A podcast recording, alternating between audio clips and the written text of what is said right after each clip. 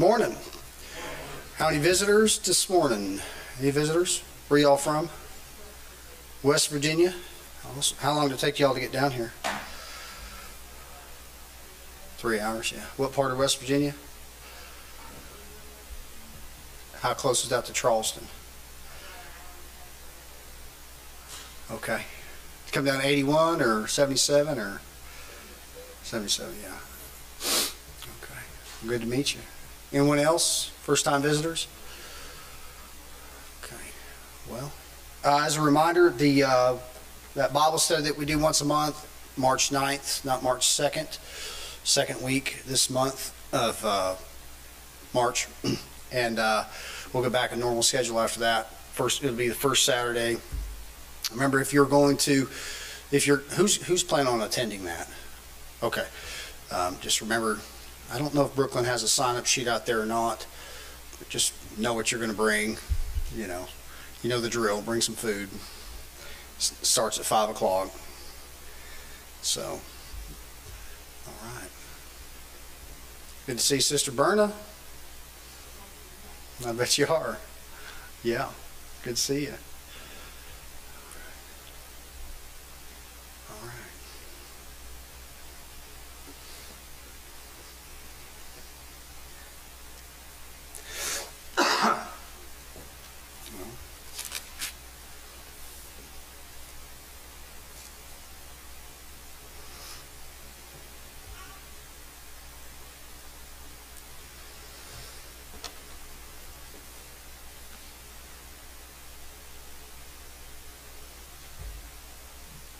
All right, well, we'll go ahead and get started. Brother Barry, would you open us up, please? Our Father, as we found your presence, Lord, we ask you to come into our midst today.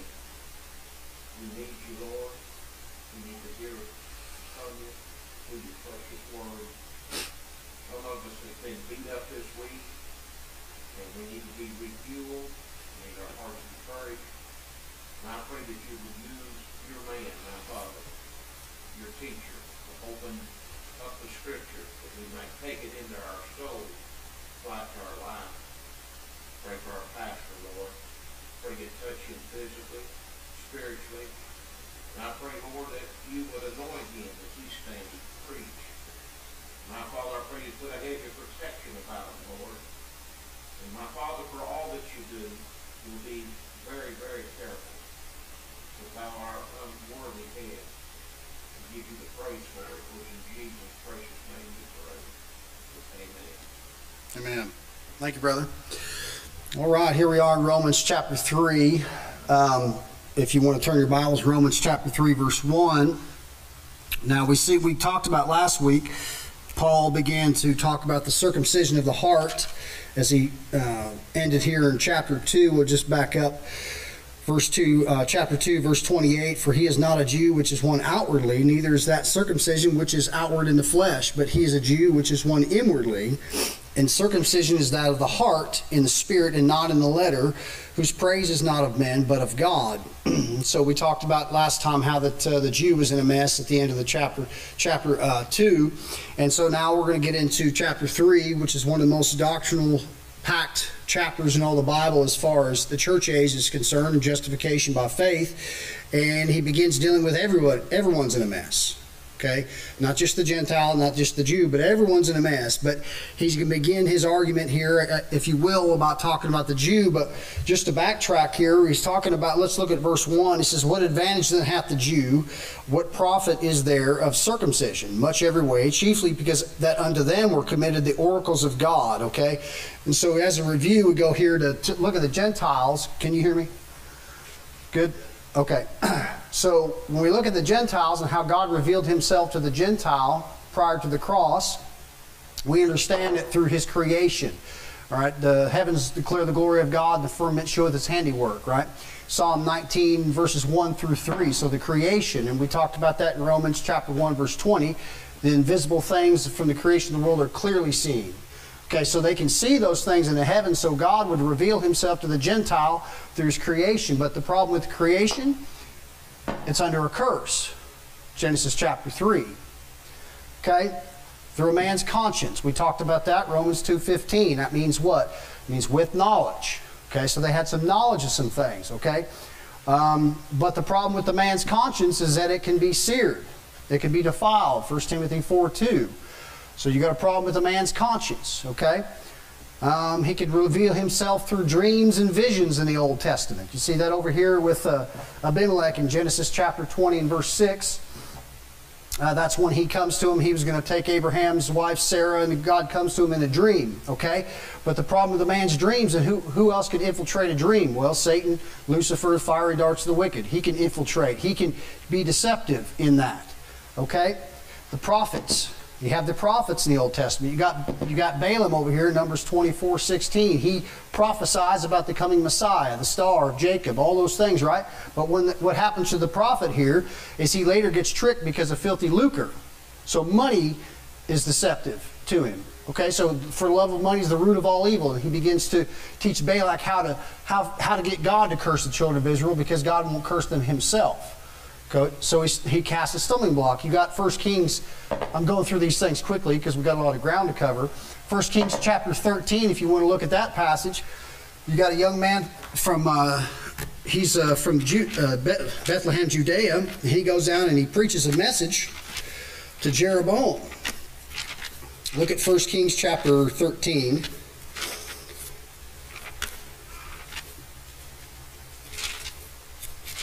1 Kings chapter 13.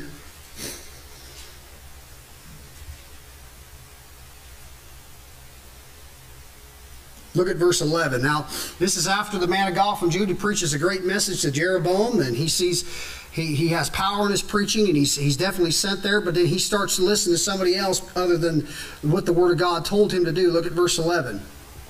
Now there dwelt an old prophet in Bethel, and his sons came and told him all the works that the man of God had done that day in Bethel, the words which he had spoken unto the king. Then they told also to, to, their, uh, to their father, and their father said unto them, What, what way went he? For his sons had seen the way the man of God went, which came from Judah. And he said unto his sons, Saddle me the ass. And so they saddled the ass, him and the ass, and he rode thereon. And he went after the man of God and found him sitting under an oak. And he said unto him, Art thou the man of God that camest from Judah? he said, I am. Then he said unto him, Come, come home with me, and eat bread. And he said, I may not return with thee, nor go in thee, go uh, in with thee. Neither will I eat bread nor drink water with thee in this place. For it said to me by the word of the Lord, Thou shalt eat no bread nor drink water there, nor turn again to, to go thy to go thy way that thou camest. He said unto him, I am a prophet, also as thou art.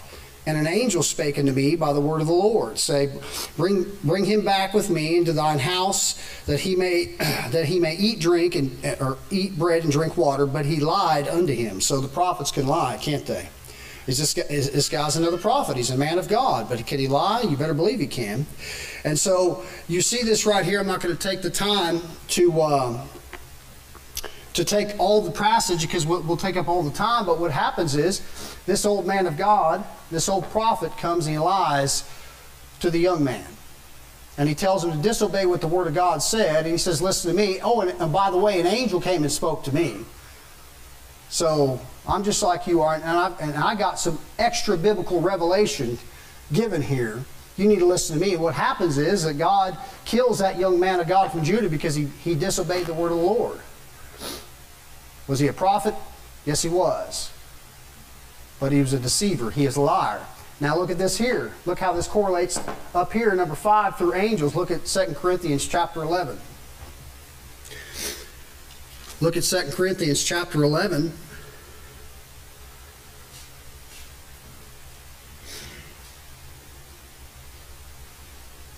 Look at verse 12. 2 Corinthians chapter 11, verse 12. But what I do, that I will do, that I may cut off occasion from them which desire occasion, that wherein they glory, they may be found even as we. For such are false apostles, deceitful workers, transforming themselves into the apostles of Christ, and no marvel. For Satan himself is transformed into what? An angel of light. Okay? So just because some angel comes along or somebody says they got some extra biblical revelation from an angel, what do you what do you have to bounce those things off of? The word of God. Can anybody think of two major religions started by somebody supposedly speaking to an angel? Mormonism and Islam. Okay, those are two right off top of my head. Okay, so you can see here how God revealed himself to the Gentile, but there's a problem with those things in there because those things can be deceptive in and of themselves. Okay, if you're looking at the wrong things, but he says, unto the Jew was given the oracles of God. Okay, it's that word, oracles. The root word is oral, from the mouth. Right? Holy, holy men of God spake as they were moved by the Holy Ghost. Okay? Now we're going to look at some references here about the Word of God. Number, war, number one, it's pure. Pure words. Let's go to Psalm 12.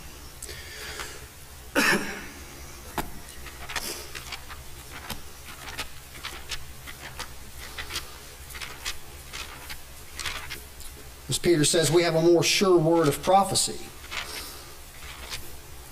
Look at Psalm 12.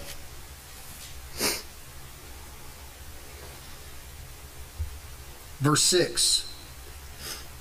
The words of the Lord are pure words, as silver tried in the furnace of earth, purified seven times. Thou shalt keep them, O Lord, thou shalt preserve them from this generation forever. Okay? So the Word of God is pure. It's pure and it's preserved. Okay? Just like salt. Okay? let your let your answers be with uh, be given with grace, seasoned with salt.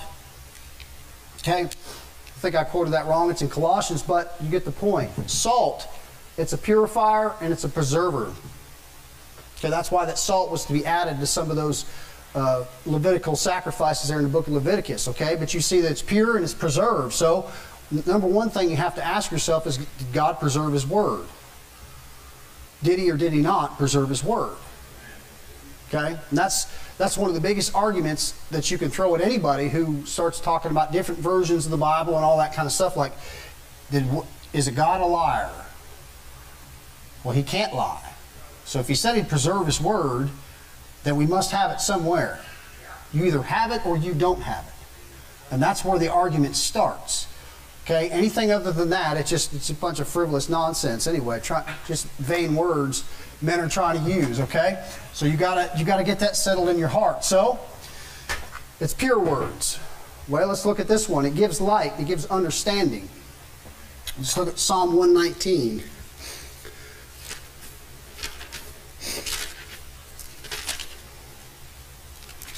That first one I got settled in my heart right away. I knew that this book was different than the other Bibles that I had.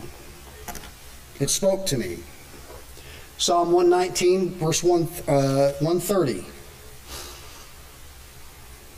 Look at this here. The entrance of thy words giveth light, it giveth understanding unto the simple. So the word of God gives light, gives understanding. As Paul says, the eyes of your understanding being enlightened. When you got saved, you could now see the deeper things of the Word of God. Any lost man can see that he has a need for a Savior if he reads the Bible. But as far as the deep things of God, you cannot get that until you are born again. Okay? So it gives light. Let's look at uh, truth. We don't even need to go there. John 17, 17. Sanctify them through thy truth. Thy word is truth. Number one, once again, do you have God's Word? If you got God's Word, then you have His truth, right? It gives light. Let's go to Deuteronomy 8. Gives life. Deuteronomy chapter 8. Look at Deuteronomy chapter 8 and verse 3. And he humbled thee and suffered thee to hunger and fed thee with manna, which thou knewest not neither did thy fathers know, that he might make thee know that man doth not live by bread alone, but by every word that proceedeth out, out of the mouth of the Lord doth man live. Now, who quotes that verse in the New Testament? The Lord Jesus Christ. When? In his temptation. So gives life.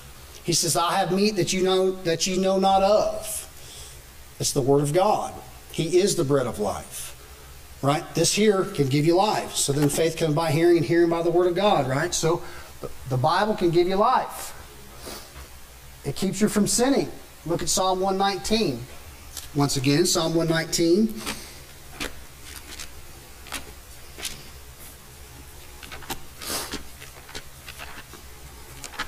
Psalm 119, verses 9 through 11.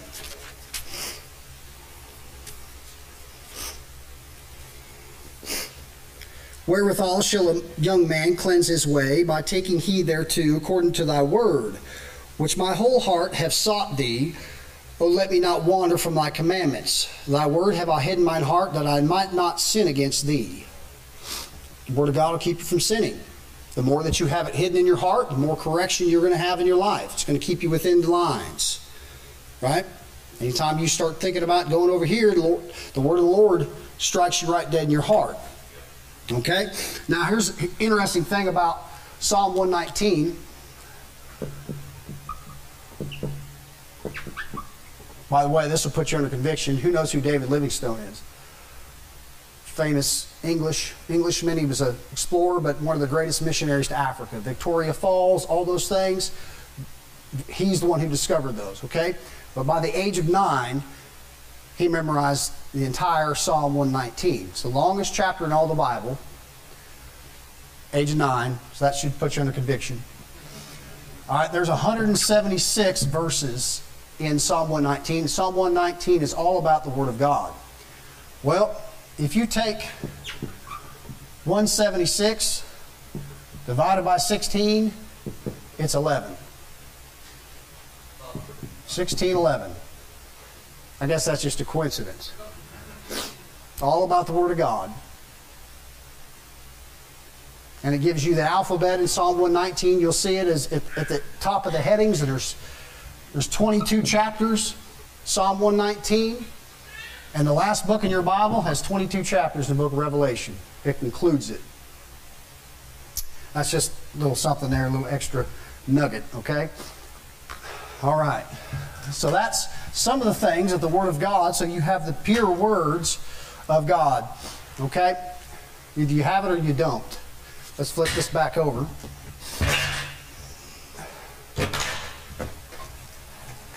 Notice he said the oracles of God. Talked about holy men of God spake as they were moved by the Holy Ghost. let's turn to uh, let's turn to Job. I think it's 32 8.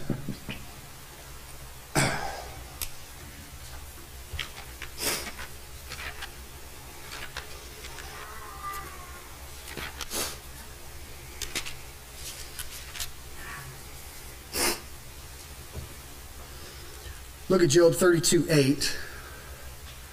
But there is a spirit in man, and the inspiration of the Almighty giveth them understanding. Now, what was one of the things it said in Psalm 119? It gives light, it gives understanding, the Word of God. So that word inspiration.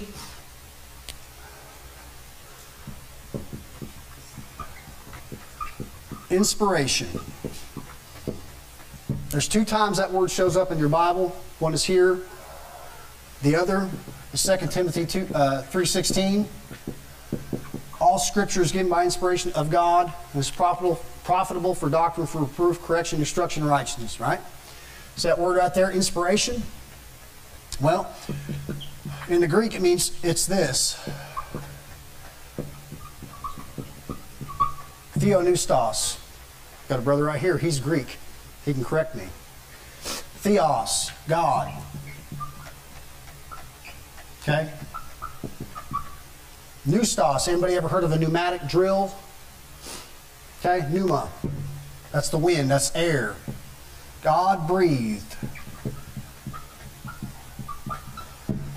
now, how did Adam become a living soul? God breathed into his nostrils and he became a living soul. Remember, we talked about the Word of God? What does it give? It gives life. How do you get born again? You're begotten by the what? By the Word of God. So it's given by inspiration of God. You've heard a lot of times somebody will say the inspired, inerrant, and infallible Word of God and all that kind of stuff, right? Well, it says it's given by inspiration. It means God breathed it. Now, either you have what God said or you don't have what God said. All right? So these things are given to us as a gift. right? He said it's a more sure word of prophecy. So the Lord gave these Old Testament prophets, when He spoke, they wrote it down. Amen? Okay? And so that's what we have. That inspiration of God is we have the Word of God. And so we have the truth of God, and therefore we know what is truth and what is error, what is fact and what is fiction, based off the Word of God. And that was given to who? That was given to the Jew. The Bible that you have is a Jewish book. Okay? Who's, who's ever heard that Luke was a Gentile? I know you have, brother. A lot of folk, that's A.T. Robertson out of Louisville Seminary up there in Louisville, Kentucky, that came up with that idea that Luke was a Gentile, and it's a bunch of stuff that you get out of thin air. This book here, the oracles of God were given to the Jew. And so thank God for the Jew. Okay? And we and he said they're beloved for the Father's sake. Okay? So we have a Jewish book. The Roman Catholic Church would, would try to claim that we wouldn't have a Bible if it wasn't for them. no, we wouldn't have a Bible if it wasn't for the Jew if they weren't obedient to the to the Lord and wrote down what He said for them to wrote down, to write down, even though many times they didn't even understand what they were writing down. They just said, "Okay, write it down." Okay, so we have the finished Word of God here in front of us, and it's given to us. So let's look at verse two, uh, Romans three two. Much every way, chiefly because that unto them were committed the oracles of God. Okay. Well, let's let's take this let's make this a practical application to Americans. What advantage do you have as an American? Well, unto you were given the oracles of God. You either have it or you don't. Right? When they came over here in 1620 in the Mayflower, they had the Geneva Bible, which is about 98, 99% the same as the King James Bible. There's a few differences, um, but it comes from the same Greek manuscripts that this one does. Okay? The major difference, I can, I can show you what it is. Go to Acts 12 4, I'll show you the difference. It's a good Bible, but it's just not it's not complete. You can go to any of them, you can look at them. John Knox was the uh, was the editor, if you will, on the Geneva Bible. That's why King, one of the reasons King James wanted an English translation, because he hated the Presbyterians and he hated the Scots, so he wanted his own Bible. Okay, and thank God he did. Look at Acts 12 4. And when he had apprehended him and put him in prison and delivered him to the four quaternions of soldiers to keep him, intending after Easter to bring him forth to the people. The uh, Geneva Bible takes that word Pascha and they translate it Passover. Okay? Which is, which is not the case with, with then the King James translators. I won't go into all of it, but they understood this as a pagan festival, Easter is a pagan festival. It means, it comes from Ishtar, Astarte, many different names. Queen of Heaven, you've seen that Jeremiah. Okay, Queen of Heaven. She's also known by Diana, great as the goddess Diana. All those things, that's who she is. You've heard of the Ishtar, if you've ever heard of the Ishtar Gate in Babylon. Okay, that's what that is. So they understood that this thing was taking place. Herod was a pagan, and he was going to a pagan festival. Okay, so the King James translator saw that, looking at the context, they said it's not a, it's not the Passover, it's Easter because it can be translated either way. Does that make sense? Okay, so that's the major difference between the Geneva and there's a few others, the Geneva and the King James. So is the Geneva a pretty good Bible? Yeah, it is, but it's not the whole truth, nothing but the truth, so help you God. Okay? Amen? So that right there, so in 1620, you know, the pilgrims, they came over on the Mayflower, and they had with them a Geneva Bible, because that's what they had at the time. The King James had just come out in 1611, and they, but their whole purpose was to what? Spread the gospel. They fled religious persecution from Europe. If you didn't sprinkle babies, you were persecuted. So they came over to the New World to spread the gospel. If you read the Mayflower Compact, that is the main purpose of them coming. Amen? And from that point, that was firmly established. Now, we're not going to get into the history of the founders and the differences, but here it is. So that takes place in 1620. Okay? And around 1730 to 1740, we've got what is called the Great Awakening.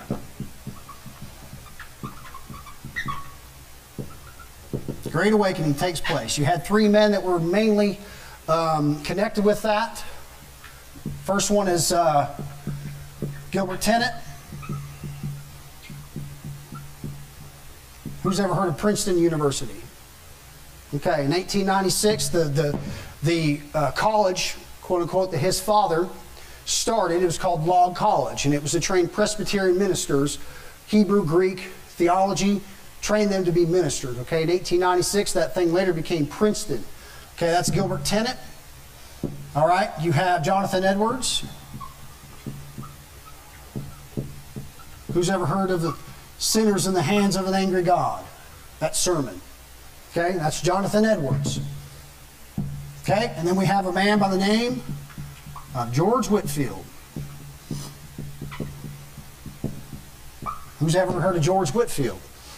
Okay, some would call him America's spiritual founding father. Came over from England, came from Oxford. He's Oxford trained, but he became a Methodist uh, with John Wesley, and it's a, I'm not going to get all, all the history of George Whitefield, but he would preach to millions of people, and millions would be converted under his ministry. Along with these men here, Jonathan Edwards kind of kicks it off with that sermon, Sinners in the Hands of an Angry God. Uh, Gilbert Tennent, his, his main work was uh, The Dangers of an Unconverted Ministry. Okay, and then here comes George Whitefield and a man by the name of Benjamin Franklin. Who's ever heard of him? Okay, he would print this man and this man, he would print their sermons in his newspaper. And at that time, the, the revivalists, the evangelists, were that was Taylor Swift of that day. Everybody wanted to read what George, see the difference? What George Whitefield had to say, what Gilbert Tennent, what Jonathan Edwards, what they were preaching. And so Benjamin Franklin would print those things in his newspaper, okay, and actually made him independently wealthy because of that. And he was friends with George Whitefield, even though he was never converted. And that's sad. George Whitefield, he had such a great voice that it, it was said by Benjamin Franklin as he was preaching in Boston Common that he stood a country mile outside of the, of the city and you could still hear George Whitefield preaching, open air preaching. Okay, and that was that was these men here. Okay, and so America got started off right. It, it, it turned from traditionalism to revivalism, and people started being convicted of their sin personally, and brought under conviction and then conversion, the right way. And it all happened, and they were all preaching. Guess what book? That's all you had. 1611 authorized version. All right, and so we, we that's the Great Awakening. And then next big event, you had around around 1800. You had the Cumberland Revival, and then it, that kind of kicked off the Second Great Awakening.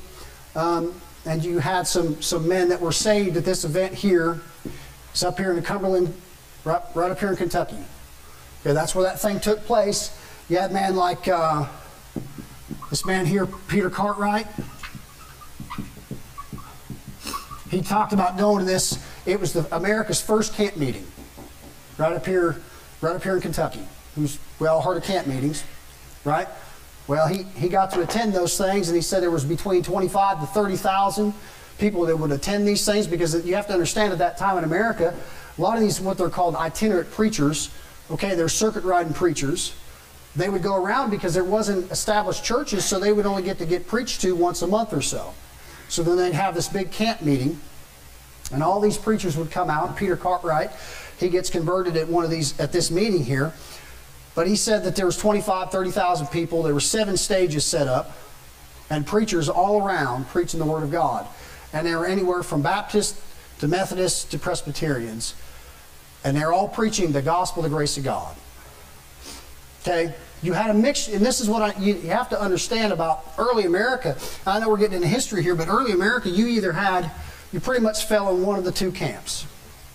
You were either Arminian, which means you believe you could lose your salvation, or you were Calvinist, or a moderate Calvinist, thinking the belief is that you cannot lose your salvation. Whitefield was a Calvinist. Okay? Wesley was an Arminian. Peter Cartwright was an Arminian. Okay? These men here, Gilbert Tennent, Jonathan Edwards, they were Calvinists. They were moderate Calvinists. They weren't hard, hard, uh, hardcore five point Calvinists. In other words, they didn't focus their ministry on the theological ideas of Calvinism. Nor did John Wesley focus his whole ministry on whether or not you could lose your salvation. Now, I'll tell you what it did for the Methodists it caused holy living. If you believe you could lose it, you're going to live right, aren't you? Right? So, and I know that both of these, and we understand, I, I, I differ obviously on both of these. Okay? You got to rightly divide the word of truth. But God still used them in spite of that fact. So that's one thing you have to take into account. Just because somebody might lean Calvinist or might lean Arminian, God can still use them. Don't get so cocky and arrogant in your Baptist theology that you think you got it all right. Because I can tell you right now in America, the, the Great Awakening, the, the Cumberland Revival, most of that stuff was preached by Methodists and Presbyterians, not Baptists. We come in on the coattails. Okay, the work that these men did back here, we're benefiting from that today. Sunday school came from this Cumberland Revival. That's where Sunday school began to get formed. Okay, wasn't a Baptist thing. Understand? So that's some church history there. Um, let me let's let's talk about some other men who came along. So, what benefit is it to be an American? Much chief, chiefly every way, because unto us was given the oracles of God. The things that were taking place over here in America, they're still lasting today. We're still riding the coattails. The reason Temple Baptist is here is because work that was done way back then. All right, so we had those uh, those those men there. Uh, you've heard of Sheffey. Um, he was another circuit riding preacher in this area, Methodist. Okay, you also had uh, this man by, the name of Sam Jones. We have D.L. Moody. Sam Jones was a great evangelist in the South uh, after the Civil War. Okay, he was a lawyer first. He gets converted. He was a sot drunk, gets converted, turns into one of the, America's greatest evangelists. D.L. Moody, who hasn't heard of D.L. Moody? Okay, he was converted in a Sunday school class by while he was sitting there as a child. And uh, I can't remember the brother's name right now, but he was converted in Sunday school class. And the Sunday school, his basically testimony about D.L. Moody was if anybody could be in, who, who could have been basically the worst candidate for salvation, it was D.L. Moody. And D.L. Moody got saved and then went on to do great works, not only here, but over in England. And guess what Bible they used? 1611, King James Bible. Okay? Now we got D.L. Moody. We've got, um, let's see here. Who's ever heard of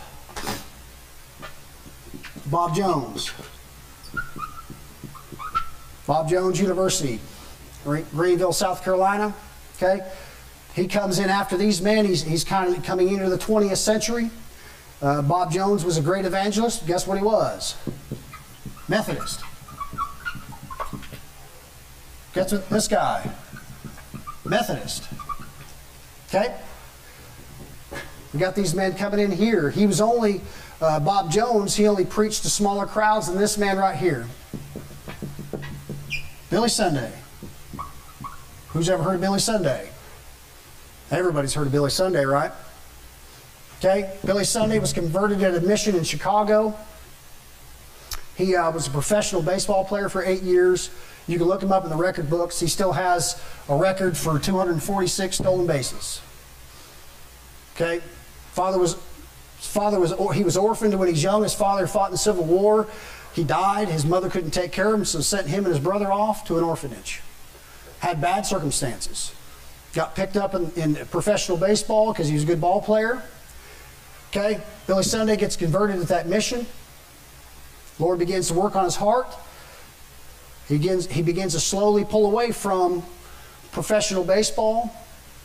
And then he, he gives it up completely and he works for the YMCA. Who's ever heard of the YMCA? Okay, for $83 a month, Billy Sunday begins to work for them and then he begins preaching evangelistic crusades throughout America. Millions of people are saved under Billy Sunday. Mordecai Ham is another one. Why am I giving you this history? Because you need to know where you come from. You need to know who came before you. Mordecai Ham. These two men right here, they say preach prohibition into existence in America. Billy Sunday in the north, Mordecai Ham in the south. there was a man that was converted under Mordecai Ham at a tent ministry. His name? Billy Graham. There's a Baptist. Anybody ever heard of Billy Graham? Who hasn't heard of Billy Graham? Okay, we had some others. Who's ever heard of C.I. Scofield? Well, who hasn't? You probably got his Bible sitting in your lap. Okay, C.I. Scofield was a Congregationalist. Did a great work. He was a Civil War cavalry officer. He was a sot drunk as well. Believe he was a lawyer. He gets converted. Does one of the greatest works in uh, modern day Christian history. And like I said, who has a Scofield reference Bible here? An old Scofield, right? Well, there's fruit of it right there. Okay? So we got C.I. Scofield. Did a great work. Who's ever heard of Clarence Larkin? Clarence Larkin, Dispensational Truth. Okay? Finished in, I think, 1916. All right, if you're a premillennial, you've probably read Clarence Larkin. Did a great work. God gave him a lot of light. Okay? Who's ever heard of this man here? J. Frank Norris. J. Frank Norris. Anybody ever heard of him? Okay. The reason that you have independent Baptist churches, because of this man right here. He pulled his church out of the, out of the Southern Baptist Convention, and he went on his own path, and he stuck to the book, 1611 authorized version. That's your heritage. Amen? Who's ever heard of this guy? Peter Ruckman. Oh, there's a curse word. Who's ever heard of that guy? Biggest defender of the King James Bible in the modern era. Amen?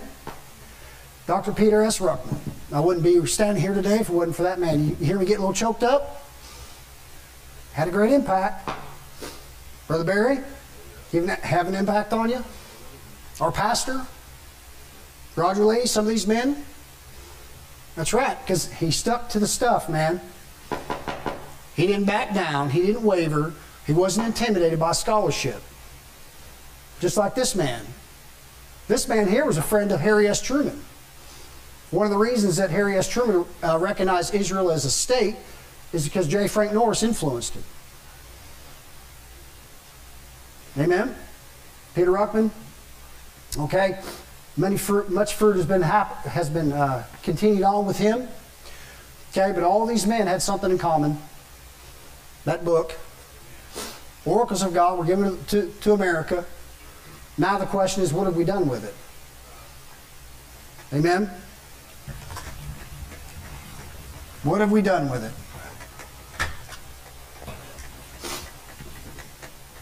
That's the question we all have to answer for someday. All right, so that's just a little bit of, of American church history, some of your lineage, some of why, uh, where these things come from.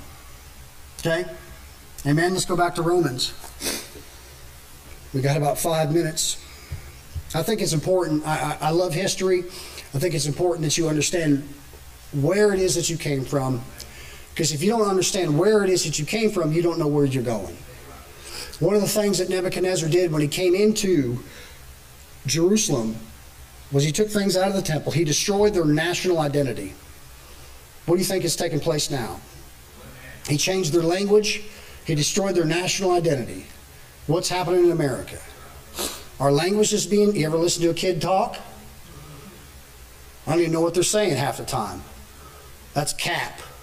What is that even? What is? Who's ever heard of that? Some of the stupid things I've heard come out of their mouths, I go, what is that? Well, if you can dumb down the language, if you can change the language, you change the culture. If you can tear down the history, there goes the country. Amen? This is the King's English. This is the highest English you'll ever speak, right here. So, what do you think Satan wants to do? He wants to dumb it down, he wants to change it. He wants to mess with the pure words of God so that you don't know what God said. Yea, hath God said. Amen? All right, let's continue on here. Romans 3 3 For what if some did not believe? Shall their unbelief make the faith of God without effect? What didn't they believe? They didn't believe the oracles of God. Not even his own disciples believed him. Right? We talked about the resurrection, the death, burial, resurrection. Not even, not even his own disciples believed him until after the resurrection. See, you've got to believe what God said. People all the time looking at trying to look for signs, wonders, and miracles when they don't need to do that. All they got to do is put faith in the Word of God. Let's go to 2 Peter.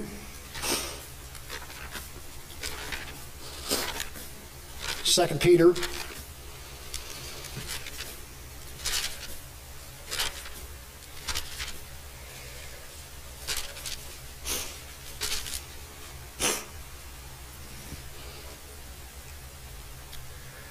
Look at verse uh, 2 Peter 1 15. Moreover, I will endeavor that ye may be able to, after my decease, to, to have these things always in remembrance. For we have not followed cunningly devised fables when we made known unto you the power and the coming of our Lord Jesus Christ, but were eyewitnesses of his majesty. When was that? Matthew 17, the Mount of Transfiguration. They got to see his majesty when he was transformed before them, right? So they saw that event. This is Peter. Okay? Look at verse 17. For he, for he received from God the Father honor and glory when there came such a voice to him from the excellent glory This is my beloved Son, in whom I am well pleased. And this voice, which came from heaven, we heard when we were with him in the Holy Mount. We have also a more sure word of prophecy, whereunto ye do well that ye take heed, as unto a light that shineth in a dark place, until the day dawn and the day star arise in your hearts.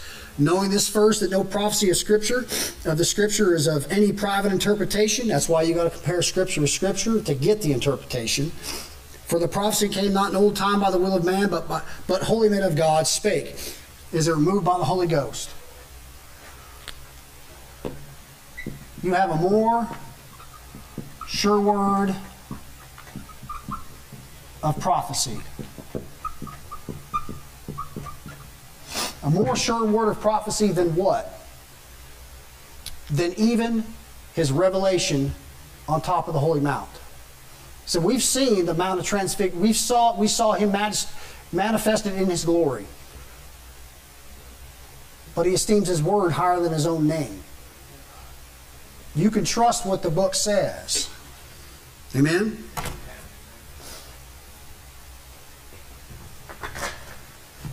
You've heard this a lot of times, right? When you read the book, you don't read it, it reads you. Right? Here's one last thing I'll, I'll leave with you. Uh, Hebrews 4.12, right? We've quoted that verse ad nauseum, right? For the word of God is quick and powerful, sharper any two-edged sword, piercing the dividing asunder of soul and spirit and joints and marrow, and is a discerner of the thoughts and intents of the heart. See that word discerner? Here's the Greek again. Here it is. Kritikos. It's where you get the word critic. It's a critic of the thoughts and intents of your heart. So when you read the book, it's discerning the thoughts and intents of your heart. So you better have the right book or you're going to be fouled up in your thinking. Amen? All right. Kritikos. It's critic. All right. I think we'll leave it there for today. So that Jew was getting, given something special. The problem is they didn't believe what it said. America was given something special. The problem is people don't believe what it says. What does it say? Not what you think it says, what does it say? Amen? All right, let's go ahead and we'll end there. Father, Lord God, we just thank you for uh, this more sure word of prophecy you've given to us, Lord. We just thank you for we thank you for Calvary. We thank you for, the, for your truth. I thank you for saving me. And Father, I thank you for all those today in attendance. I just pray that uh, you'd help them and edify them, lift them up, and help them learn the Word of God, Lord. And as you showed me, I just pray that you'd help me to show them. And Father, I just pray for the service, pray for the singing today, pray for the choir, and pray for Brother Barry as he comes up here and stands one more time. And I pray for our pastor and his family, Lord. Just pray that you continue to lift them up. And uh, we give you all the glory and honor and praise. In Lord Jesus' name we pray. For Jesus' sake we ask it. Amen. All right. Any questions? Quickly. Nobody? Saw a hand? No. No hands. Okay. You're dismissed then.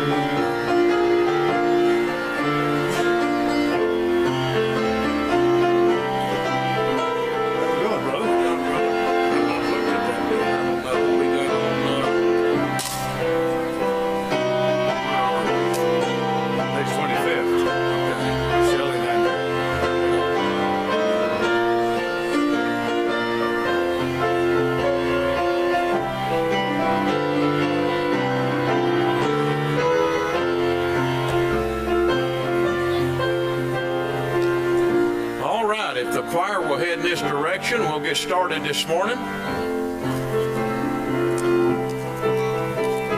If you're visiting with us here at Temple and Fountain City, you are our honored guests. It's, it's good to have you. Just join in with us in our worship service. Where the Spirit of the Lord is, there's liberty. Amen. All right.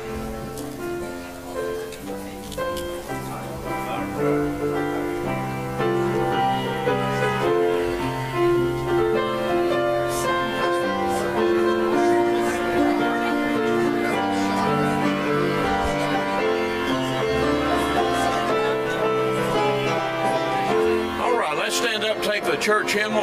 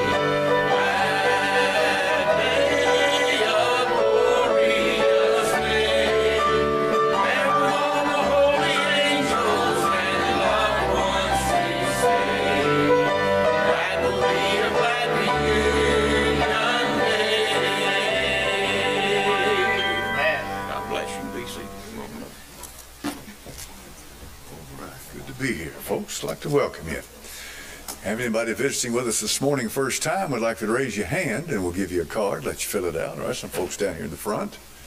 Anyone else with us first time today? Were you folks from here? West Virginia? All right, good to have you. Make yourself right at home. All right. We'll meet again this evening, 6 o'clock for the evening service, and then Wednesday night at 7 o'clock for prayer meeting. I'd like to welcome all the folks watching online, wherever they may be. God knows. If you'll get online, go to YouTube, look at some of the videos that are uploaded. You're amazed. It's amazing at the places in the world that watch this. People all over the world right now can watch this live as it goes out streaming. Technology can be used for good or bad. Just depends on what you want. Amen. Okay, brother.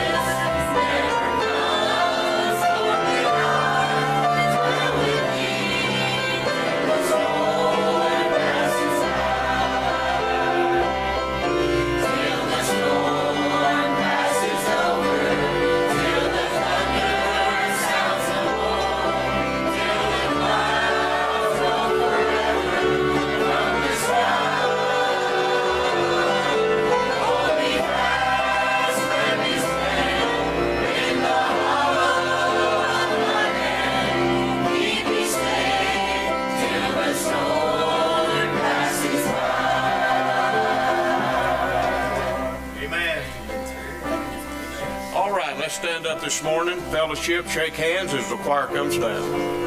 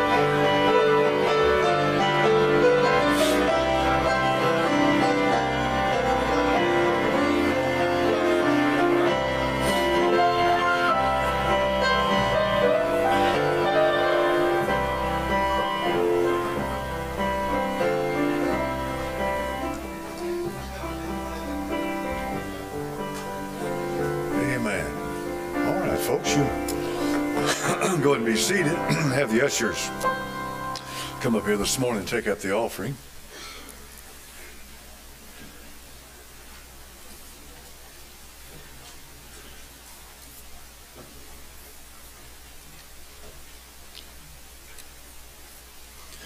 Y'all remember Jean Golden this morning? She's at home, and but she needs prayer, folks. She's been having a battle the last few days.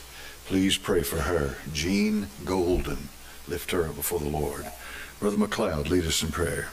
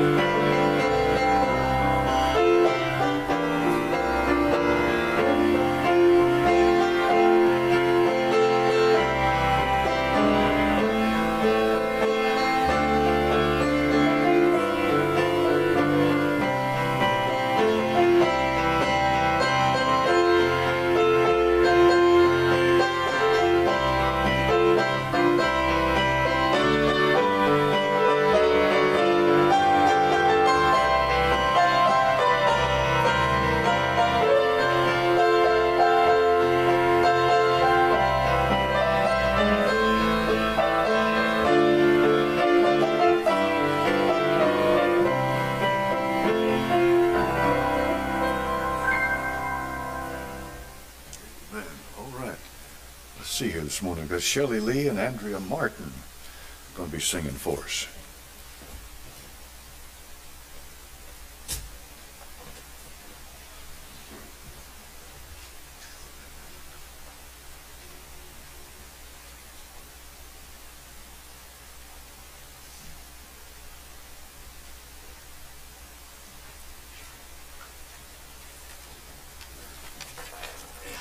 I thank the Lord for saving me.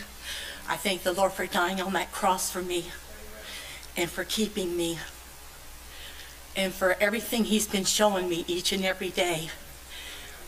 He's a merciful God and I love Him with all my heart. Today I went back to the place where I used to go. Today I saw the same old crowd I knew before.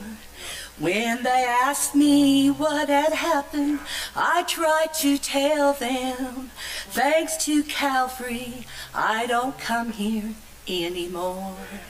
Thanks to Calvary, I'm not the one I used to be. Thanks to Calvary, things are different than before. And as the tears ran down my face, I tried to tell them, thanks to Calvary, I don't come here anymore. Today I went back to the house where I used to live. My little boy, he ran and hid behind the door. I said, son, have no fear. You've got a new mama now. Thanks to Calvary, we don't live here anymore. Thanks to Calvary, I'm not the mom I used to be. Thanks to Calvary, things are different than before. And as the tears ran down my face, I tried to tell him, thanks to Calvary, we don't live here anymore because he touched me. Oh, he touched me. And oh, the joy that floods my soul. Something wonderful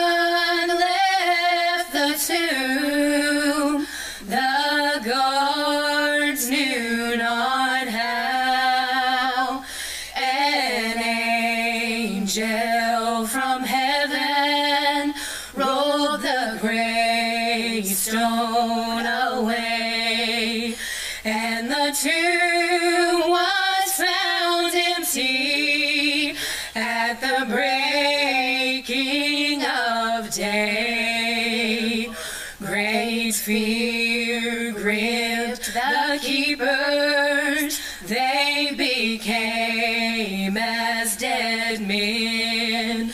When they found the tomb was empty, where Jesus had been, God sent an earthquake,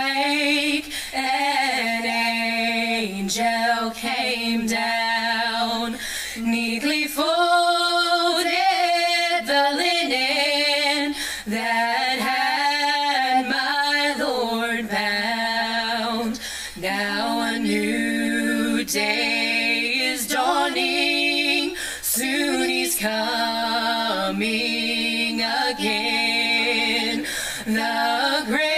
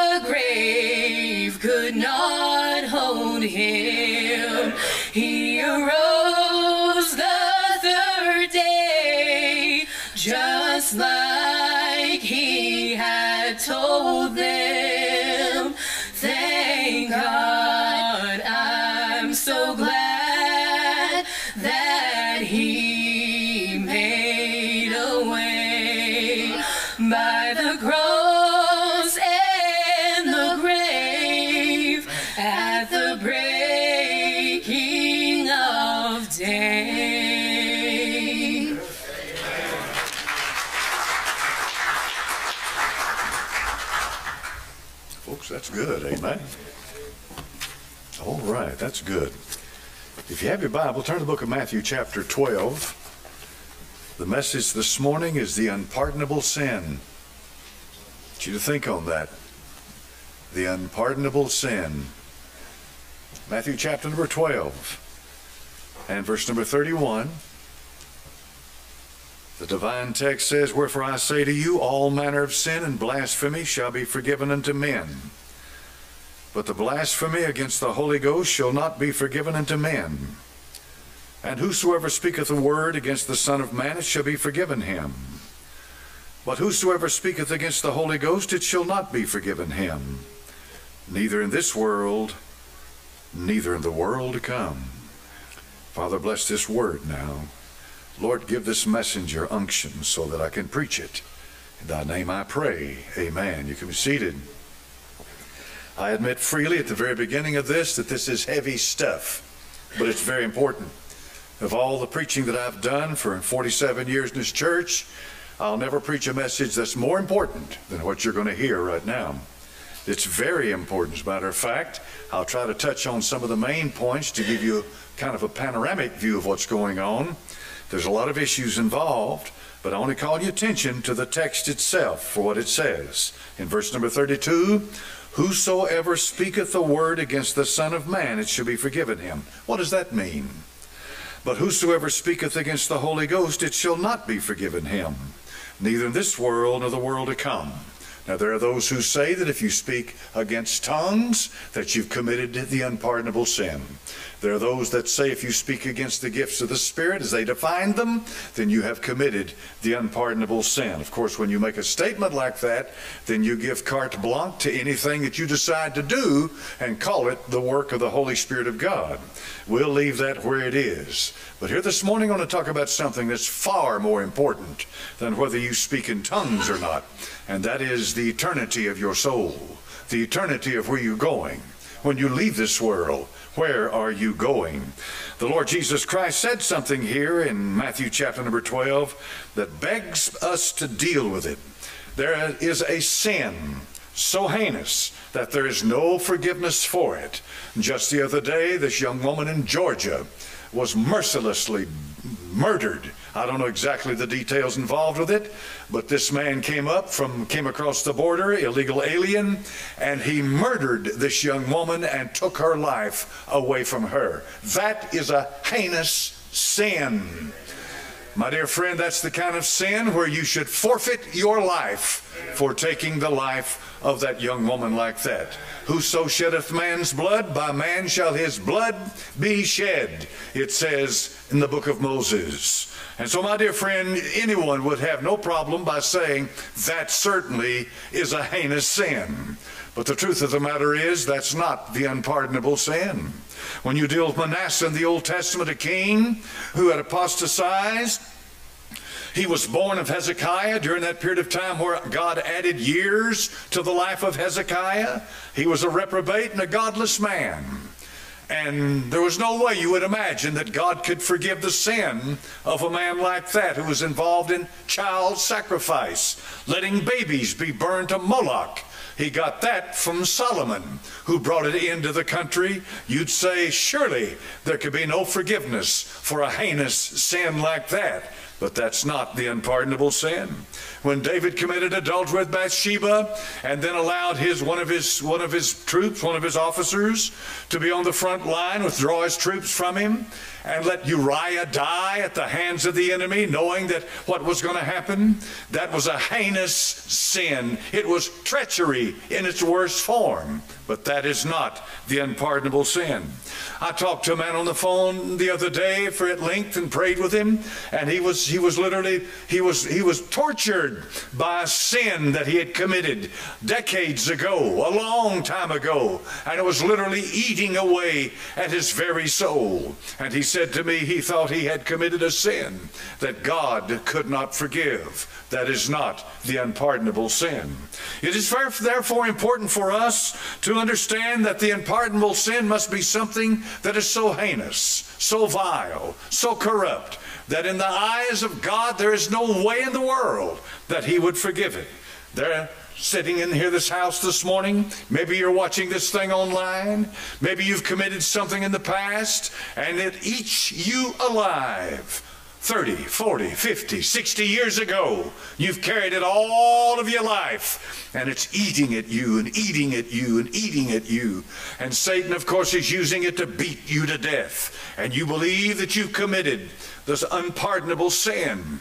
Well, I'm going to tell you something this morning. You listen carefully to what I'm preaching, and I believe you'll find out that you have not committed the unpardonable sin. Why? Because you're breathing and you're here and you're listening to what this preacher has to say. You are not forgiven because you live right. There's a lot of people that are preaching that garbage to people, and they say, well, if you live right in the sight of God and do the right things, then God will forgive you. He doesn't forgive you because of how you live. That's a reward, and forgiveness is not based on a reward. There are those that believe you're forgiven because because that you give, you sacrifice. I mean, you've paid. I mean, you've you know you've sacrificed your life for the Lord. Therefore, God is obligated to forgive you when you pray. No, not in any sense, because that is purchasing the forgiveness, and God does not repay forgiveness like that. Then you, there are those that believe that forgiveness uh, is uh, because of somebody's what they've said over you, or what they've done to you, or you've been accepted into a group, or you've been confirmed, or this or that. Someone's laid hands upon you, and you felt good about it when it happened. But my dear friend, that has to do with men, that has to do with presumption, and it has nothing to do with the actual forgiveness of sin. So, what is it, dear preacher friend, that causes us to be able to be forgiven? What is the basis of our forgiveness? What washes our sins away? What, what is the only thing in this sight of God that can remove guilt, condemnation from a man? That, my friend, is the finished work of the Lord Jesus Christ. That is the only name on the face of this earth where God will forgive sin only by his Son. The Apostle Paul, in the third chapter of the book of Romans, in only three verses, loads it with powerful statements by saying this For all have sinned and come short of the glory of God, being justified freely by his grace through the redemption that is in Christ Jesus, whom God hath set forth to be a propitiation through faith in his blood, to declare his righteousness for the remission of sins that are past through the forbearance of God, to declare, I say, at this time his righteousness, that he might be just and the justifier of him which believeth in Jesus. I, I say to you this morning that this apostle loaded these few verses with powerful statements. He said this, being justified freely by his grace. That's a legal declaration. In a court of law, as far as God's concerned, you are no longer guilty. Satan can no longer condemn you for what you've done. The Bible says through the redemption that is in Christ Jesus, he redeemed you, bought you back. You belong to him now. You don't belong to yourself any longer. Satan doesn't own you. The Lord Jesus Christ owns me, lock, stock, and barrel. The Bible says to the and hath set forth to be the propitiation through faith in his blood. Propitiation has to do with the relationship of one with another. It is an appeasement.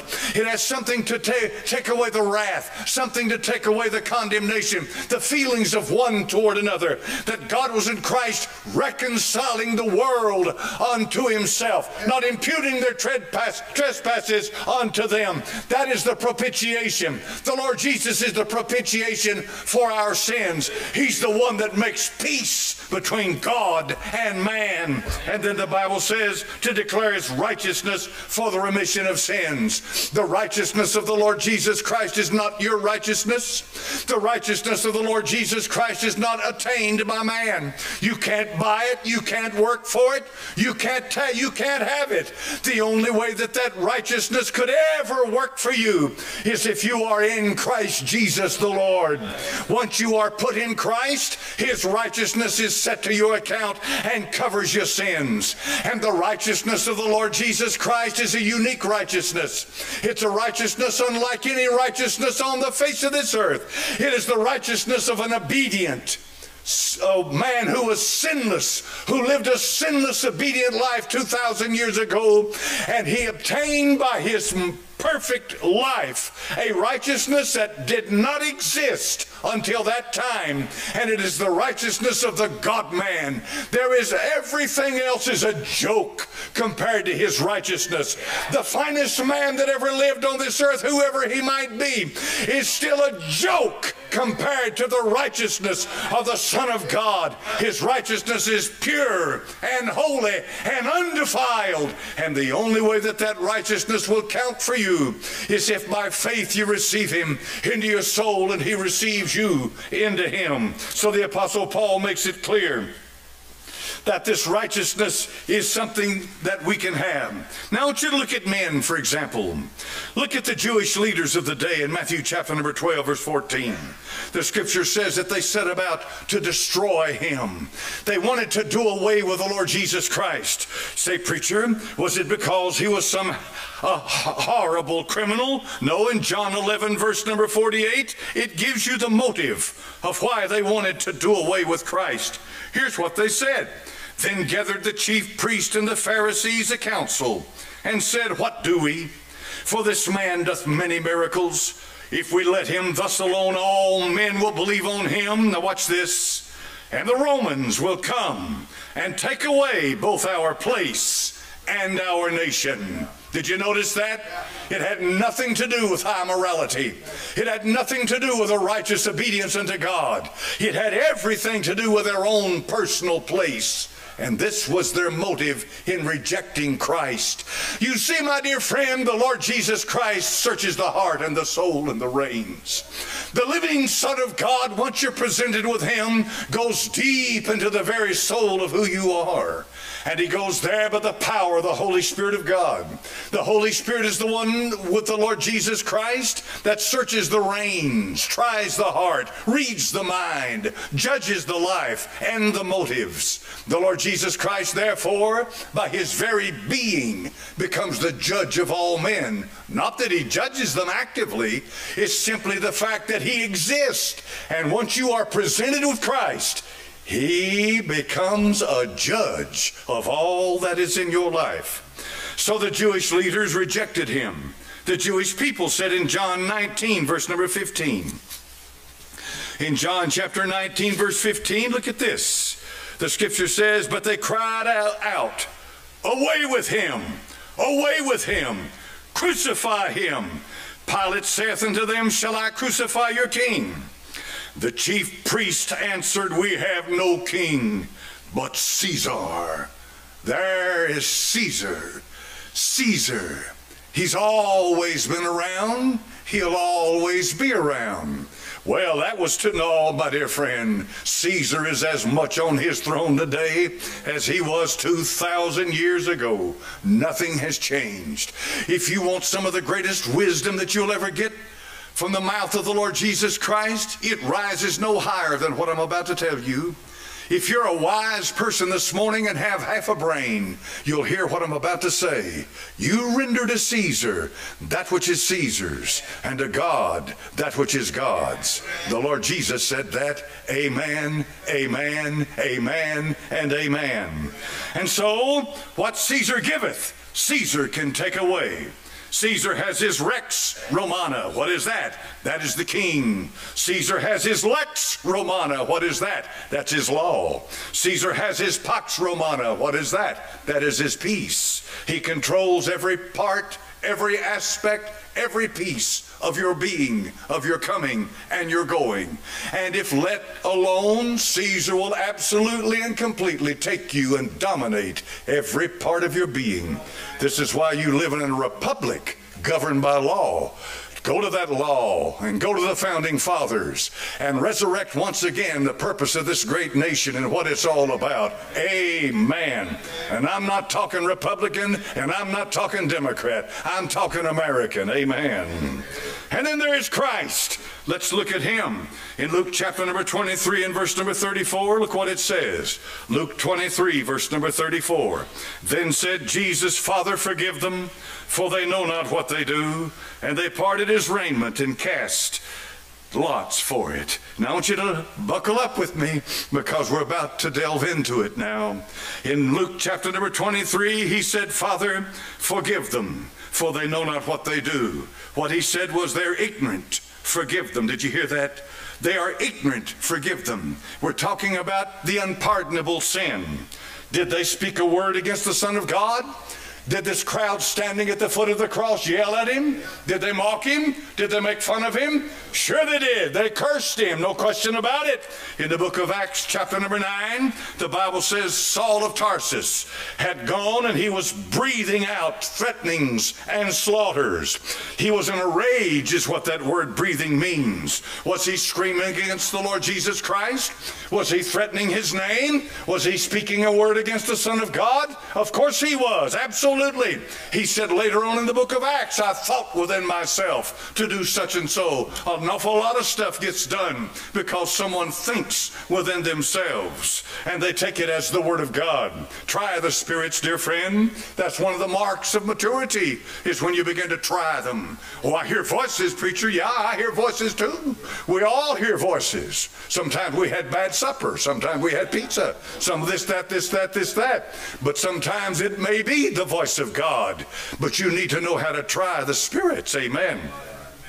That's very important. Breathing out. Want you to notice a very interesting thing. Very interesting. You don't have to be told that you're a sinner. You know that by nature. And God does not have to tell you that you are a sinner. You know that by nature. Now, these are two strong things I just said to you. They're very powerful statements. You don't have to be told by the Lord God Himself that you're a sinner, do you? No, no, no, no. You say, I met somebody that says they're not a sinner, they're ready for the funny farm. I want to be as nice as I know how. You're crazy. You, you've lost it. You've gone off the deep end. You're living in a make believe fantasy world. Go tell that to a 20 year old, not a 77 year old. I've been in this world way too long. I know people. A perfect man is not walking the face of this earth. We are sinners to the very core. But by the grace of God, we can have fellowship with the Lord. That's what 1 John 1's about. If we confess our sin, he's faithful and just. The Bible says if you say you have no sin, you deceive yourselves. The Bible says if you say you have not sinned, you make God a liar. So keep that in mind. So you say, well, no, then what's the point then? It's useless. Oh, no, no, no, no, no. No, no, no. There's power in what I'm saying to walk with the Lord. So you don't need God to tell you that you're a sinner. Now look at John chapter number 16, verse number 7. Don't forget what we're talking about this morning. We're talking about the unpardonable sin. John chapter 16, verse number 7. John 16, 7. Nevertheless, I tell you the truth. It is expedient for you that I go away. For if I go not away, the Comforter will not come unto you. But if I depart, I will send him unto you. And when he is come, he will reprove the world of sin and of righteousness and of judgment. Now get those three right there. They're very important, folks. He will reprove the world of sin, of righteousness, and of judgment. Of sin, because they believe not on me. Of righteousness, because I go to my Father, and you see me no more. Of judgment, because the prince of this world is judged. Now, the simple statement in verse number nine, look carefully. He didn't say that he would reprove the world of sins. Satan will have you running after your sins. Satan will wear you out about your sins, but he'll never take you to the one who can take care of the sin. The Lord Jesus Christ is not nearly as concerned about sins as he is the sin. You see, the Lord Jesus Christ is the one John the Baptist said, Behold the Lamb of God that taketh away the what? Sin of the world. God was in Christ reconciling the world unto himself, not imputing their sins unto them, but hath made him to be sin for us who knew no sin. The Lord Jesus Christ came to this world to deal with the issue of sin. Individual sins will be taken care of once the sin is taken care of. This is why the Holy Spirit came. He came for a specific reason, a ministry to deal with the hearts of men about the issue of sin, not sins. This is not condoning sins. But the problem with men, and I know men, and you know them too, and you know yourself. Everybody's got their list of do's and don'ts. Everybody's got their list of the things that they do and the things that they don't do. And there are no two lists to agree unless you live it, unless you go to a church where everybody's brainwashed and only one person's doing the thinking, and everybody everybody uh, everybody uh, uh, copies what's coming out of the pulpit. No, you all have your list. You all have your convictions. You all have certain things you do and you don't do. Now, there's nothing wrong with these things, but these things, dear friend, have nothing to do with your relationship with the Lord. Your relationship with the Lord is based upon who Jesus Christ is in your soul and your life. Amen. Who is he to you? Convince the world of sin because they believe not on me. You see, it is faith in the Lord Jesus Christ that is the message of the Holy Spirit of God. When the Holy Ghost comes, you'll always know it because Christ is glorified and he's made real to you. Amen. It's as clear as you sitting in this house this morning. If the Holy Spirit of God comes to you, it won't be that you'll be saying, Well, I've the Spirit here, the Spirit there, this, that. No. It'll be Christ in you who comes alive. There can be joy, there can be conviction, there can be perseverance, there can be everything that goes with the fruit of the Spirit. But the Spirit will always glorify Christ, the Lord Jesus. So when he is come, he will convince the world of sin because they believe not on me. And I want you to notice what he says here. Now, that's important. Verse number eight. He will reprove the world of sin and of righteousness and of judgment. What do you mean of righteousness? He will reprove this world of the world's righteousness compared to the righteousness of a sinless, perfect man. Don't compare yourselves with yourselves. You're not wise. You can always find some poor old slob in worse shape than you are. There's always some old devil out there that you can kick around and make you pump up your self righteous ego, feel good. You've been in churches where it's full of self righteous ego? You ever been around them? You talk about a dead bunch. That's as dead as it comes. Amen. Give me a bunch of sinners that know how to get right with God. I'll take it any day of the week. Amen. Amen, amen, amen. and so he says here, he will reprove the world of sin because they believe not only of righteousness and then of judgment. This has to do with the God man. When the Lord Jesus Christ came to this world 2,000 years ago, he won the qualifications. He became qualified to judge Satan and men as a man. Amen. Let that sink in. Your judgment at the judgment seat of Christ will be by the God man. The man, Christ Jesus. There's one God, the Bible says, and one mediator between God and men. Amen. The confessional booth. That's not it. Prayer meeting. That's not it. Pastor. Deacon board. That's not it. There is one God, one mediator between God and men. What does it say? The man, Christ Jesus. He has earned the right to represent all mankind in the sight of God. He has earned the right to judge all mankind in the sight of God. And he came into Satan's territory as a man, and he defeated Satan as a man, and in his weakness he went to the cross, and there at the cross he made a show of him openly, and Satan lost the battle to the Lord Jesus Christ. So this is what we're talking about, and this is so important. This is so important. It seems so simple, in some ways it is, but it is so important.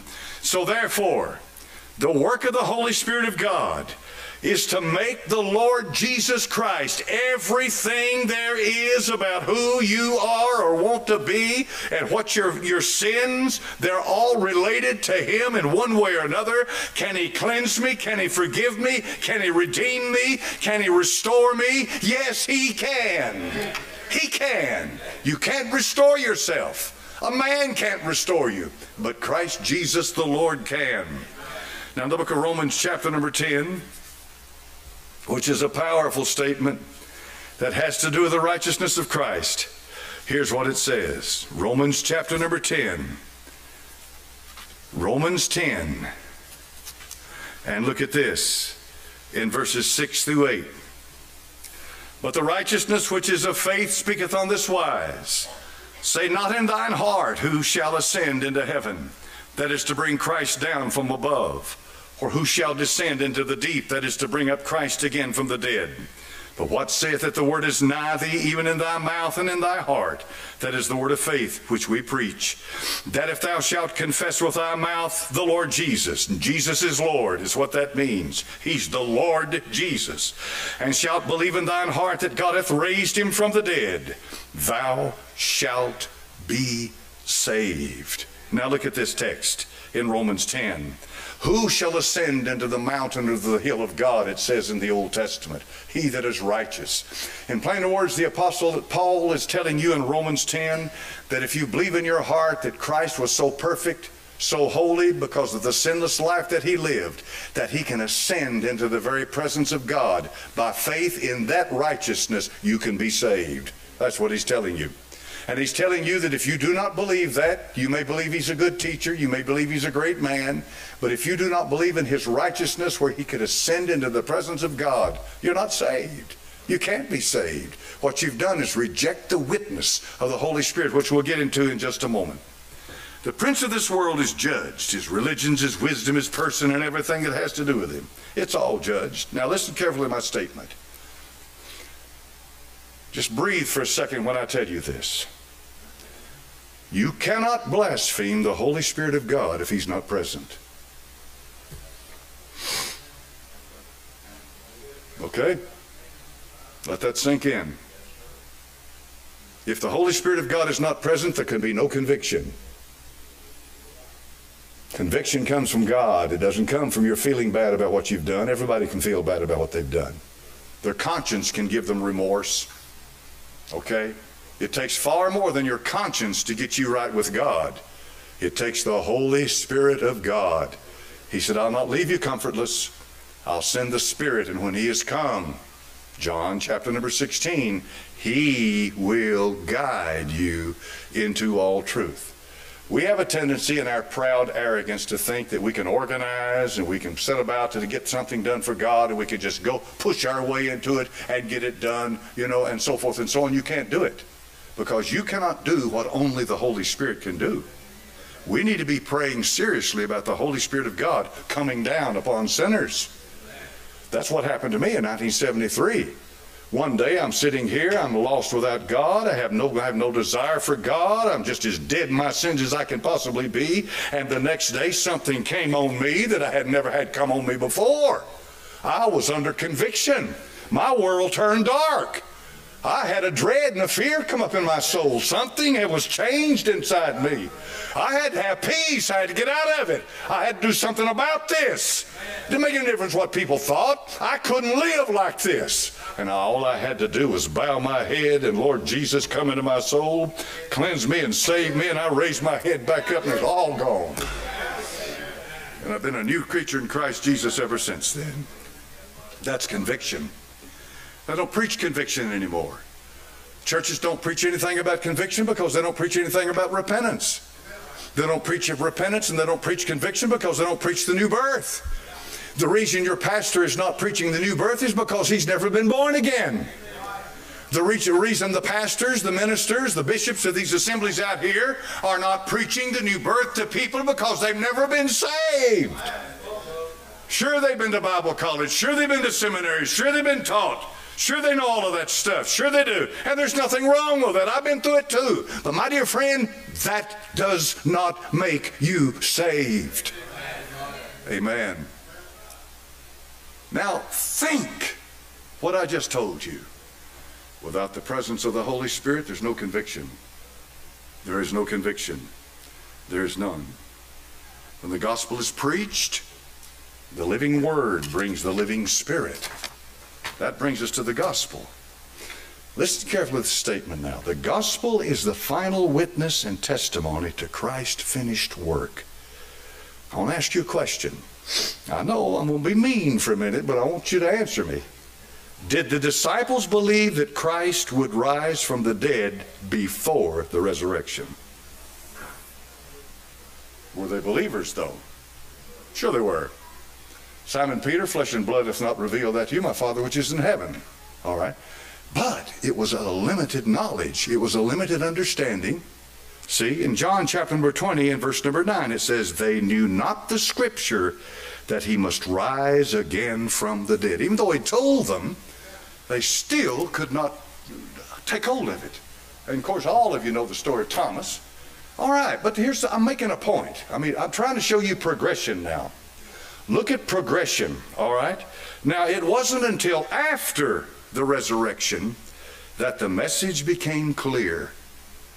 They saw him once he had risen from the dead, and now he was alive. There was no question about it. He was alive. Now, look what Paul says about that in 1 Corinthians 15. This is after the resurrection. This is after the ascension.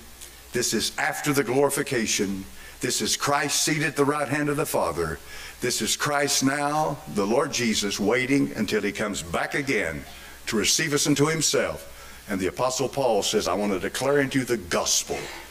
All right, here's the gospel, Paul said. Post resurrection gospel. Moreover, brethren, I declare unto you the gospel which I preach to you, which also you've received and wherein you stand. Now, watch how simple this is now. By which also you are saved, if you keep in memory what I preached to you, unless you've believed in vain. Now, look at this. For I delivered unto you first of all that which I also received, how that Christ died for our sins, according to the Scriptures, that he was buried, and that he rose again the third day, according to the Scriptures. He died, he was buried, and he rose again. Now, before we jump further, Hold on a minute. Does anything change about the ministry of the Holy Spirit in John chapter number 16? When he has come, he'll convince the world of sin because they believe not on me. No, nothing's changed. Nothing's changed. This gospel is a verbal declaration of the finished work of Christ, what he did at the cross. It's done. But the work of the Holy Spirit is inside the heart. Here's a picture of it. Look at the book of Acts. There's a fellow over there by the name of Felix. You heard about Felix? Felix. Acts chapter 24 and verse number 25. Now, if you look at verse 24 in the text, it says, In certain days Felix came with his wife Drusilla, which was a Jewess. He sent for Paul and heard him concerning the faith in Christ. All right, here we are. Here's the faith in Christ. See? All right, now the Apostle Paul is not preaching like you're reading in 1 Corinthians 15 to, recorded, but he certainly has preached the gospel to him. There's no doubt in my mind. He preached the gospel to Felix. How many of you believe that he believed the death, preached the death, burial, and resurrection of Christ to Felix? Well, what would he preach? Of course he did. But look how it, look how it, look, look what it did to Felix. This is the work of the Holy Spirit now. You remember John 16? Look at this. Verse number 25. And as he reasoned of righteousness, whose righteousness? Temperance and judgment to come, Felix trembled and answered, Go thy way for this time. When I have a convenient season, I will call for thee. The ancient historians say this of Felix He reveled in cruelty and lust and wielded the power of a king with the mind of a slave. That's Felix. Now, do you see what's going? There's a dual thing going on here, okay? Here's the dual thing. The Apostle Paul preached the death, the burial, and the resurrection of Christ. If he didn't preach that, he didn't preach the gospel. But when he preached that, the Holy Spirit of God did his work inside the heart. See that? He did his work inside the heart of Felix. See? And he brought righteousness, temperance, and judgment. See that? See the work? There's the dual work. There's the preaching of the of the gospel, and then there's the work of the Holy Spirit who takes that preaching of the gospel and he goes inside that individual and he begins to plow. and he begins to open him up. That's what happened to Felix. I doubt if he'd ever had this happen before. This man was trembling. He's a procurator. And he's trembling. He's shaking. Why? Because he has now come under conviction. He's a prime candidate now to be saved. He could have been saved right on the spot. The Apostle Paul preached to him. He could have been saved, but he wasn't, was he? And there's no text, there's nothing in the scripture anywhere that tells us that he ever did, or in secular history. It's a sad thing because he was given the opportunity. And there he was. Of course, uh, you know, hyper Calvinism wouldn't appreciate this a bit, but the truth of the matter is, he was given the opportunity and he rejected it. So, how did he die? What kind of sin did he commit here? What kind of sin did Felix commit? Unpardonable, folks. There's no pardon. There's no pardon, right? Because there's nothing greater. There's no higher court. There's nothing higher than that. The Lord Jesus Christ is the end of all. He's it. He's it. That's as high as you go. You don't go any higher. You've rejected him. That's it. There's nowhere left. You reject him based upon the fact that you have been convicted by the Holy Ghost and been given the opportunity to believe. Isn't that something? So this preacher believed, and of course, you know, you don't have to agree with me, but this preacher believes that to leave this world in a state of unbelief in Christ, to reject him, to knowingly reject him, having been convicted, and the Holy Ghost has come upon you and brought conviction, and you willfully, knowingly reject that and die in that state, you got no hope. There's no hope, neither in this world or the world to come. Anybody in the house this morning? Has God spoken to you? Have you been convicted this morning?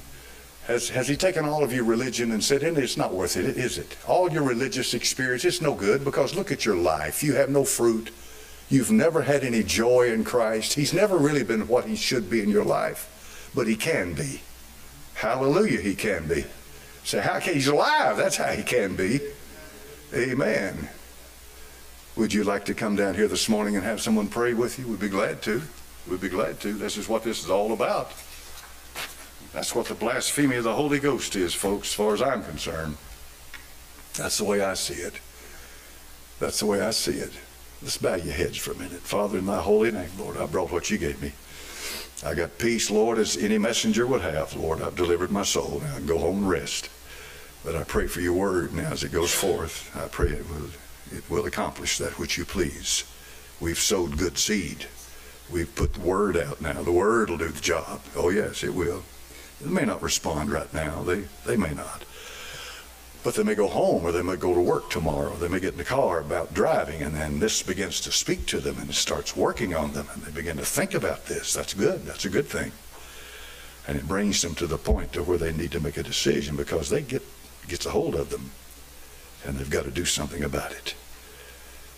Anybody raise your hand? Don't Nobody looking, but just raise your hand and say, Preacher, I, you know, you got my attention this morning. God bless you. God bless you. God bless you. Amen. I'm glad. That's that's what I'm here for. Got your attention. And something something's resonating with you, isn't it? Something's speaking to you. Something's something's beginning to take root in your soul. God bless you. God bless you. Well, that's a good thing, folks. That's a good thing. Good thing. Good. Good, good. I'm explaining it very plainly as I know how. I am not the Savior. I cannot save you. I'm the messenger. Christ is the Savior, the Lord Jesus Christ. And oh, what a Savior He is. Hallelujah to God. What a Savior. What a Savior. What a Savior. Anybody else raise your hand and say, Pray for me, preacher? Anybody? Pray for me. I will. I'll be glad to. Lord, we pray now. Pray for those who raise their hand, the house today. We pray for them. Lord Jesus, your word has gone forth. It way past me. It's past any ability I have. It's way past me. Your word has gone forth. Now bless it, Lord, and anoint it. Give it unction. In thy name I pray. Amen. All right, let's stand up here this morning, brother, and sing. 368, the church house. Nothing but blood. Amen.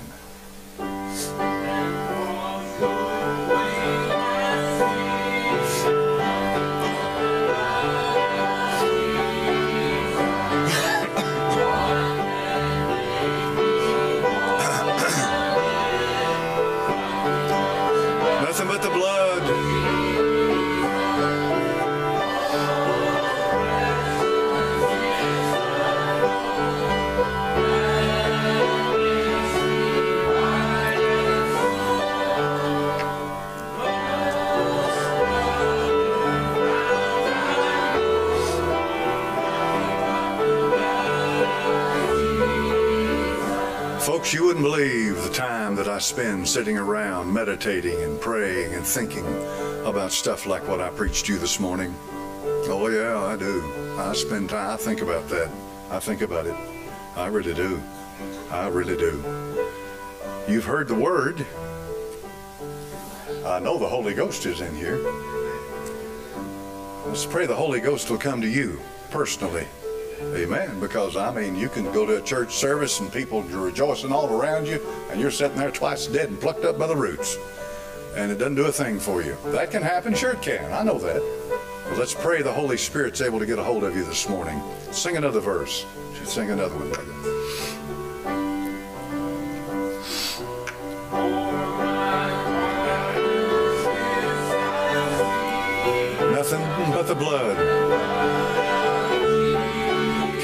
The world of sin because they believe not on me, he said. The sin of unbelief.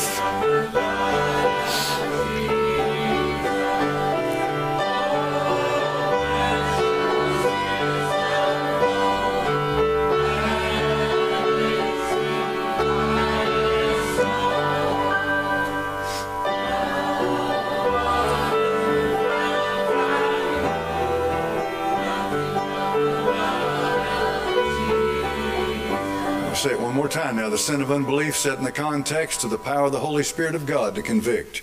That's the full statement, and that's important to understand it in that context. The sin of unbelief. set in the context of the rejection of the light that comes to you by the convicting power of the Holy Spirit of God, there's no greater sin than that, folks. None, none. And there's no pardon for it. They're going to have choir practice this afternoon at uh, 5 o'clock. And uh, brother uh, would like to meet if anybody'd like to pray at 445 uh, before the choir practice. And the choir, man, I'm telling you the truth, the choir's been doing good. This choir is doing good. I'd love to hear it sing. Amen. Been, been doing good. Had good special singing this morning, didn't we? Yes, we did. I enjoyed that. That was real good. Amen. All right. Well, let's keep that in mind. This coming uh, this evening at six be the evening service. We'll have word of prayer. We'll let you go if uh, if everybody's ready. Is everybody ready to go? God bless you, folks. Let's pray. Let's go to the Lord in prayer. Thank you, Lord, letting us meet in your house. You've been good to us. You've been good to me. I could praise you for a million years, not even begin. You've been good to me. Thank you. Thank you. Lord, remember Jean. You can heal her. You can heal her, Lord. You can heal her. We pray you'd heal her. You said by your straps we're healed. Lord, touch Jean. Raise her up, Father. And then a special request in my family. You know what it is, Lord. You know, you know who it is. Oh, God. Oh, God. In your name I pray. Amen. Amen. Be careful, folks. Be careful.